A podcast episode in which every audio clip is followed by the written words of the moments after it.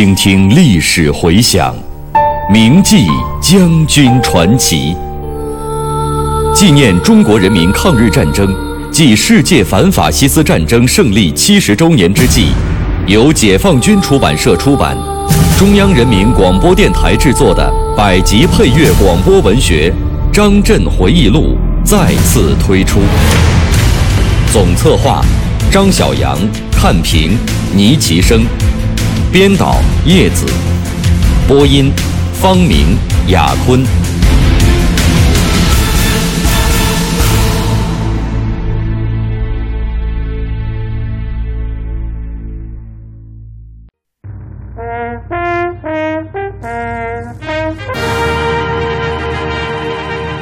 我们党的第十六次全国代表大会决定，将三个代表重要思想。与马列主义毛泽东思想和邓小平理论一起，确立为我们党的指导思想，制定了全面建设小康社会、开创中国特色社会主义事业新局面的宏伟目标。我们的前途光明而美好，我们的任务光荣而艰巨。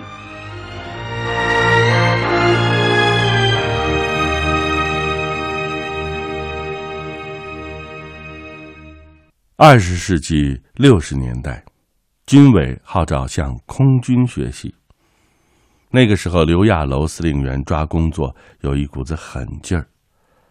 为了抓落实，他有一句口头禅，叫做“三方对六面”，也就是不掩盖矛盾，有问题就摆到当面。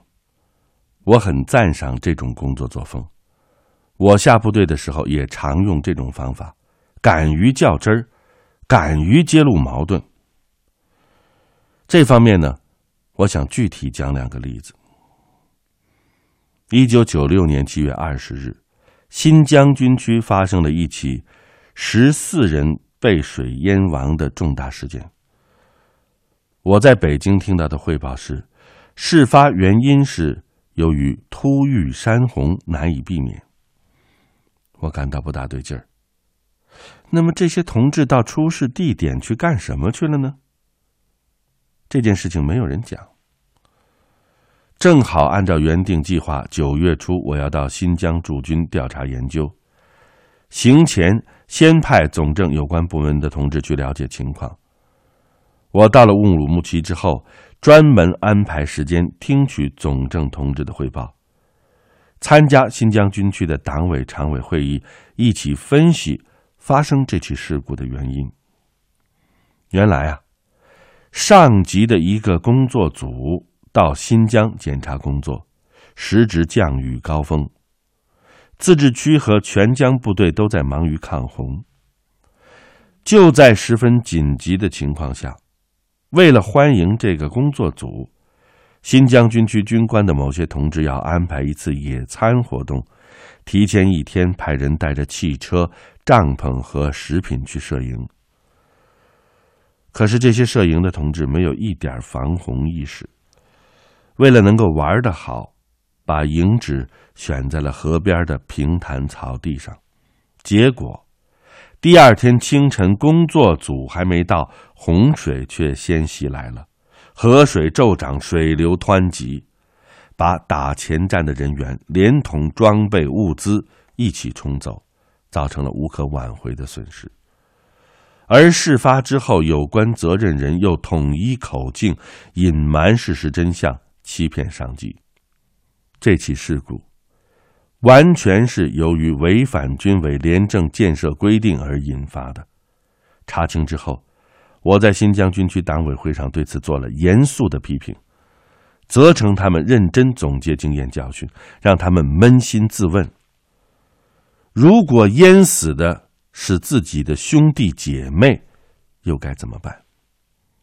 特别是在事发当天，在被冲走人员生死不明的情况下，个别同志居然还有心思举办舞会，还有没有一点同志感情啊？啊！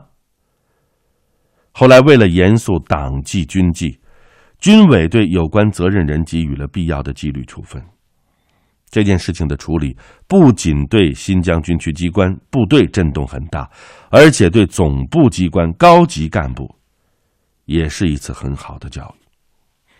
可巧啊，也是在一九九六年的夏天，华南地区遭遇第十五、十八号台风袭击，驻该地的海空军部队的装备遭受了一定的损失，并造成了一些人员伤亡。影响了部队的战备训练和建设。这两次台风都是新中国成立以来所罕见的。开始有一种说法，这一损失是由于无可抗拒的自然力造成的。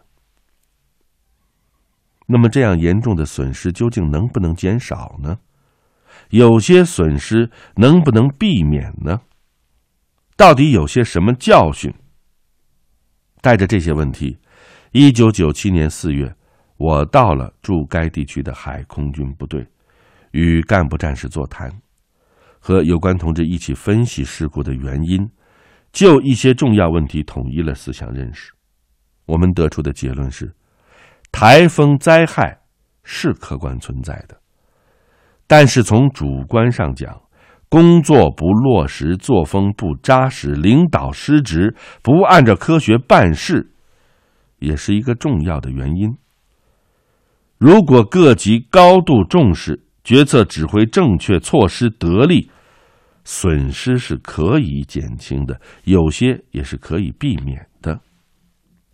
后来我在给江主席和军委其他领导同志的调查报告中总结了主要的教训：一是麻痹大意。二是决策失误，三是措施不力。上述问题的发生是源于领导机关存在的官僚主义和形式主义。为此，我在与部队座谈的时候强调，要进一步增强领导干部的事业心和责任感，要尊重科学，要按照客观规律办事。要加强训练，提高部队处置各种复杂问题的能力；要讲真话，报实情。当然，我在总结这些教训的同时，对于部队在两次遭受强台风袭击时的英勇表现，也予以充分的肯定。正是由于广大干部战士的英勇抢救，才在一定程度上减轻了损失。军队千军万马。发生一些问题并不可怕，有些也确实难以完全避免。关键是要正视矛盾，正确总结经验教训，以求今后不再重演，这才是唯一正确的态度。事实上，通过认真总结经验教训，海空军的领导干部和领导机关对于新形势下部队和装备管理规律的认识有了提高，从而采取了一些。比较有利的措施，在这一类问题上，我之所以较真儿，并不是和哪个部队、哪一位同志过不去，而完全是为了军队建设着想，对军队的发展负责。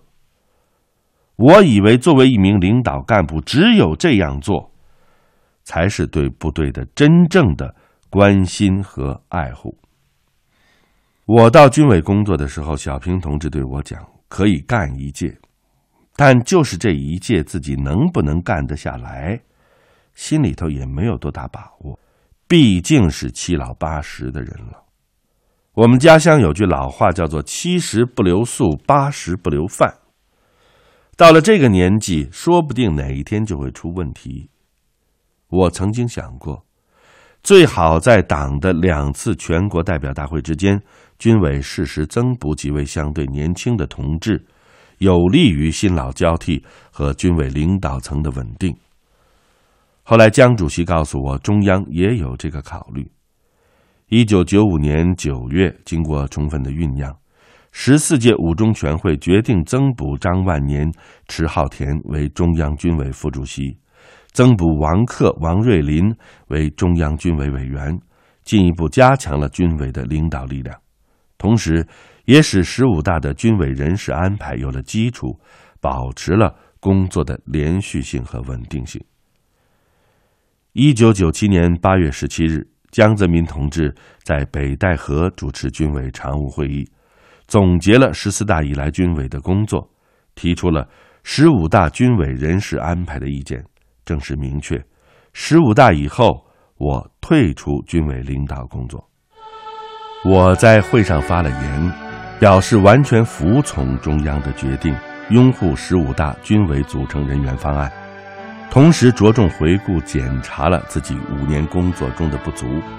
我在发言中还念了一首顺口溜：“八十三岁脱戎装，着我工农旧时裳。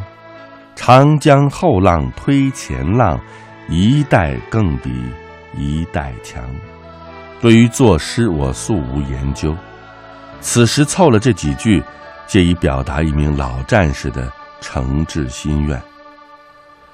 一九九七年九月，党的第十五次全国代表大会在北京召开。九月十九日，十五届一中全会确定组成以江泽民为主席的新一届中央军事委员会。张万年、迟浩田继续担任军委副主席，傅全友、于永波、王克、王瑞林继续担任军委委员。当天晚上。军委召开了全军各大单位领导同志会议，在听取了江主席讲话之后，我也做了简短的发言。我表示完全拥护十五大作出的各项决定，完全拥护新组成的中央军事委员会。我坚信，在江主席的领导下，新的中央军委将会是一个坚强的、能够开创新局面的领导集体。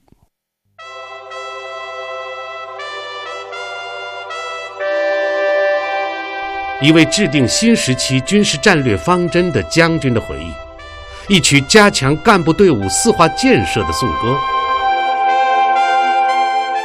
一桥飞架南北，天堑变通途。他用一生的记忆谱写人民军队的足迹。我是王刚，我是蒲存昕，您正在收听的是《张震回忆录》第十二章。军委五年间，题记演播：牟云，主讲人李野墨。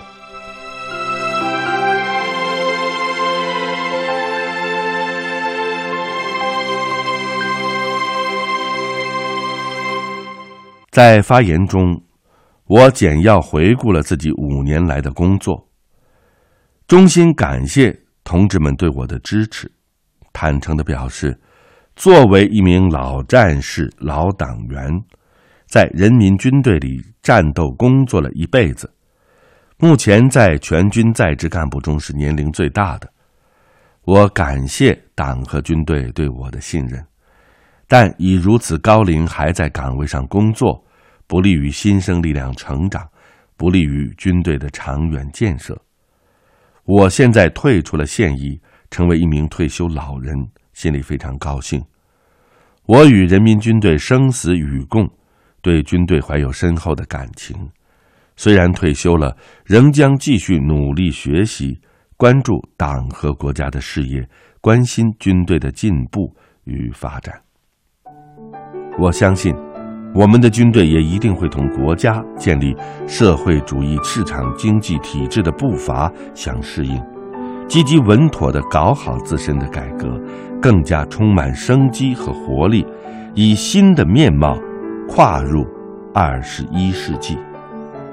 这个发言，姑且算作我的告别演说吧。十五大闭幕后半个月，就到了我八十四岁的生日，我将在北戴河吟下的几句话手书成条幅，以此自勉。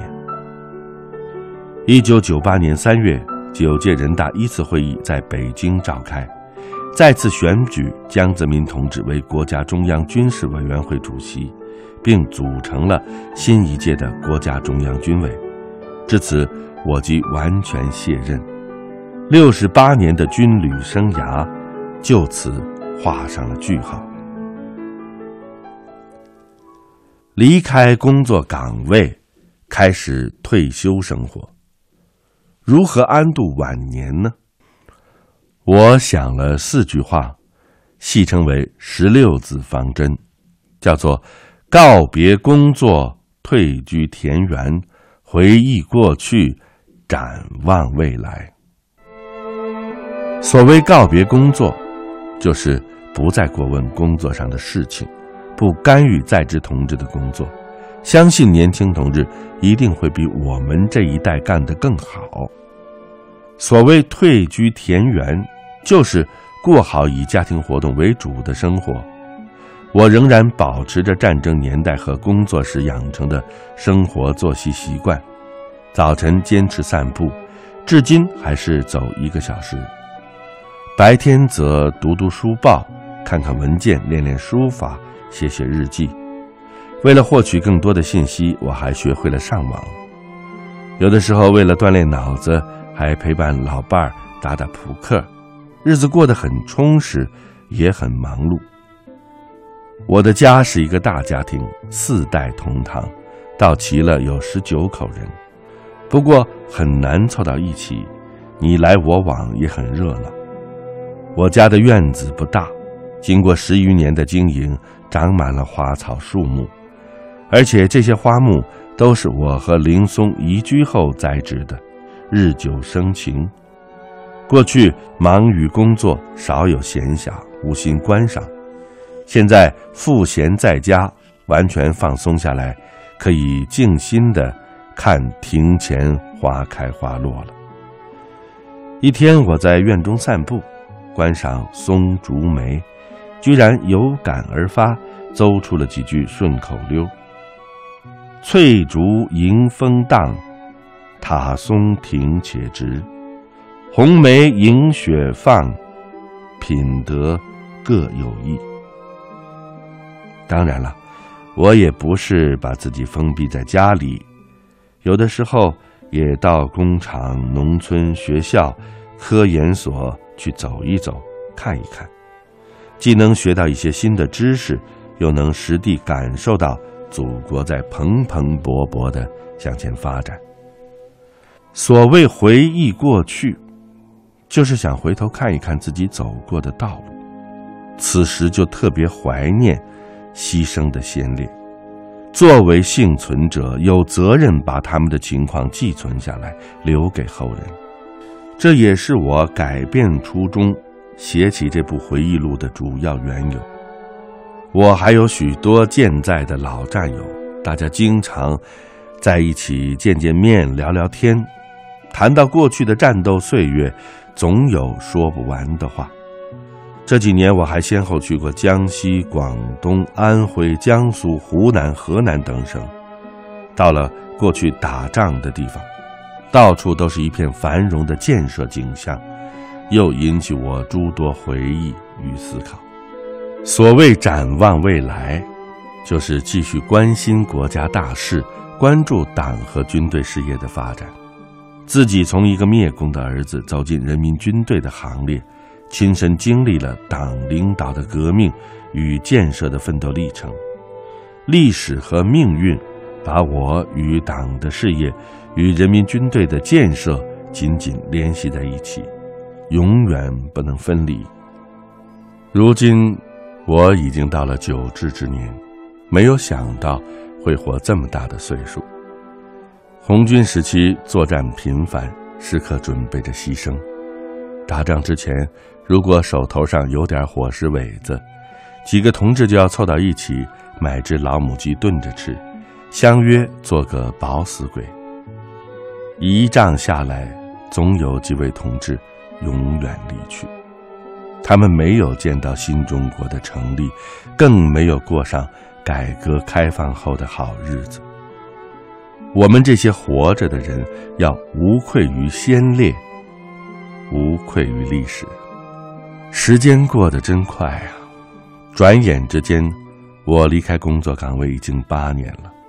在这期间，党和国家克服种种困难，各项事业都取得了举世瞩目的成就。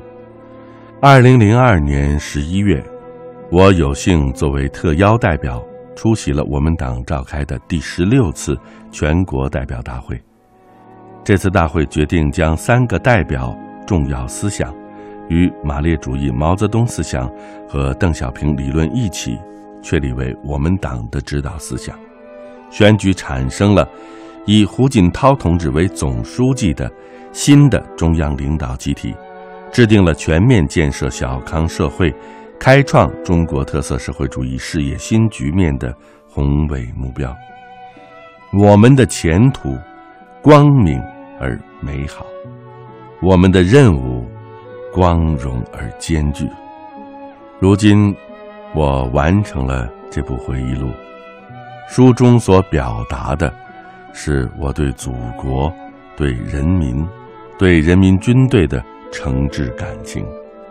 我坚信，在伟大、光荣、正确的中国共产党领导下，我们的祖国会更加繁荣昌盛，我们的人民会更加幸福安康，我们的军队会更加发展壮大。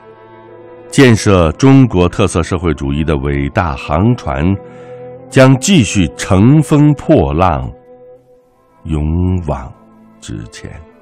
张震，二零零三年十月于北京。就在回忆录将要父子的时候，刚好到了我的八十九岁生日。我和林松本想一家人吃顿饭，喝杯酒。照张相留作纪念就行了。但是工作人员和孩子们想表达他们的心情，并说老习俗是过九不过十，便张罗着要给我过九十大寿。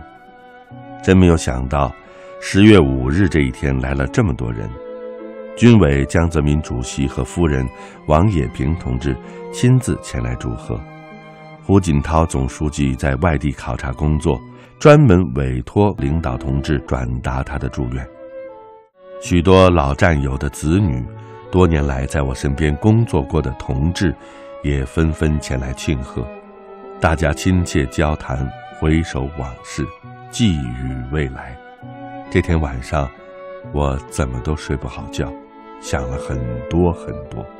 几十年来，在人民军队中的经历，一幕幕的浮现在我的眼前。我衷心的感谢党中央、中央军委和同志们对我这个老兵的关心。我衷心期盼后来者永远珍重我党开创的事业，珍惜来之不易的今天。